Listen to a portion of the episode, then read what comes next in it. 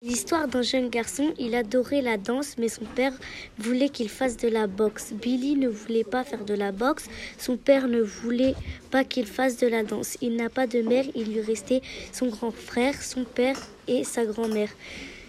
Il habite au nord de l'Angleterre, il est parti et la prof de danse lui fait des cours solo et il neige, il va au gymnase avec Michael, son ami, et il lui apprend à danser. Son père arrive, il l'a vu danser pour la première fois, il accepte qu'il va à la danse. Billy fait un test, il est rentré de l'école, il a reçu une lettre, il était reçu dans l'école de danse. Dix ans plus tard, son grand frère et son père vont voir Billy dans un, dans un spectacle et devenu danseur étoile.